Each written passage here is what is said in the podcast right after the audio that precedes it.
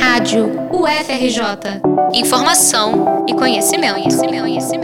Menina dos olhos do ministro da Economia, Paulo Guedes, a reforma da Previdência tramita em ritmo acelerado no Congresso Nacional.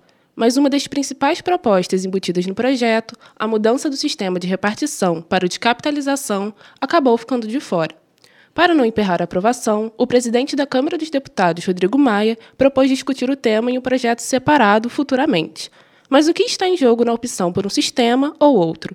Para a professora de Serviço Social da UFRJ, Lígia Bahia, especialista em saúde coletiva e seguridade, a capitalização rompe com o pacto de solidariedade previsto na Constituição. A proposta que o ministro apresentou inicialmente, que é uma proposta de capitalização, ela é anti-solidariedade. Ela significa que quem pode contribui mais, deposita recursos numa entidade que seja pública, que seja privada. Esse recurso ele será capitalizado, ele será maior ou menor de acordo com as circunstâncias, inclusive financeiras do globo terrestre. Então, essa pessoa ela receberá exatamente o que ela contribuiu, mais ou menos o lucro financeiro.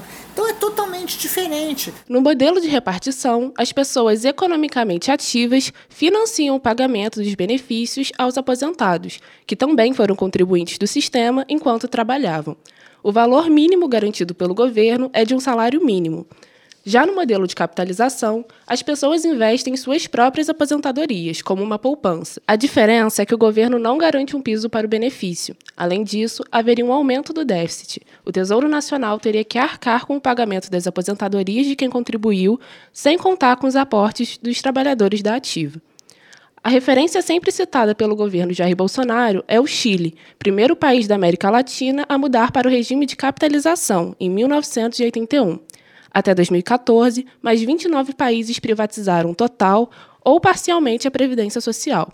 Segundo a Organização Internacional do Trabalho, no entanto, 60% desses países, incluindo o Chile, aprovaram ou tentam aprovar uma nova reforma para reverter os danos causados pela capitalização.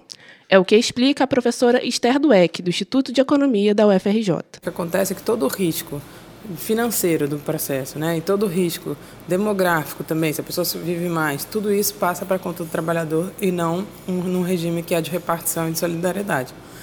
Né? Então, o que aconteceu no mundo, que a maior parte dos países, que só países que migraram completamente para o regime de capitalização foram países em desenvolvimento na América Latina, alguns na África e os países da transição, né, que saíram do regime socialista para o regime capitalista fizeram essa mudança de regime. Os países desenvolvidos, nenhum migrou totalmente para o regime de capitalização. Nesses países, quando existe capitalização, ela é complementar ao regime solidário de previdência pública. Esther destaca também que a transição de um regime de repartição para o regime de capitalização não é simples. Os gastos para cobrir a mudança podem gerar rombos ainda maiores do que o que se busca evitar com a reforma. Até que todos os trabalhadores passem a estar no regime de capitalização, o governo vai ter que pagar pelos trabalhadores que ainda estão no regime antigo. Né? E não tem uma estimativa. O governo diz que é R$1 trilhão que custa isso, não R$1 trilhão.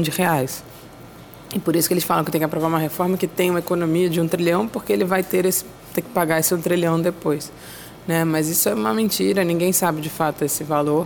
E além de você quebrar o regime público, né, você também acaba botando um regime que no fundo vai gerar uma piora social no Brasil muito grande e piora inclusive de perspectiva de crescimento econômico. Né?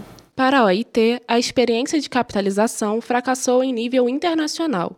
Muitos países adotaram um sistema com o mesmo objetivo do Brasil, enfrentar o envelhecimento da população. A capitalização, no entanto, gerou desigualdades de renda, gênero e grandes rombos fiscais. Devido ao machismo no mercado de trabalho, as mulheres têm mais dificuldade para se aposentar. Na Bolívia, em 1995, 1 em cada 4 mulheres idosas recebia aposentadoria. Em 2007, após a reforma da Previdência no país andino, esse percentual caiu à metade. Segundo a Organização Internacional do Trabalho, o melhor caminho para garantir segurança de renda aos idosos é com o fortalecimento dos sistemas públicos de previdência, caminho oposto ao trilhado pelo governo Jair Bolsonaro. Reportagem Eliana Bussinger para a Rádio UFRJ.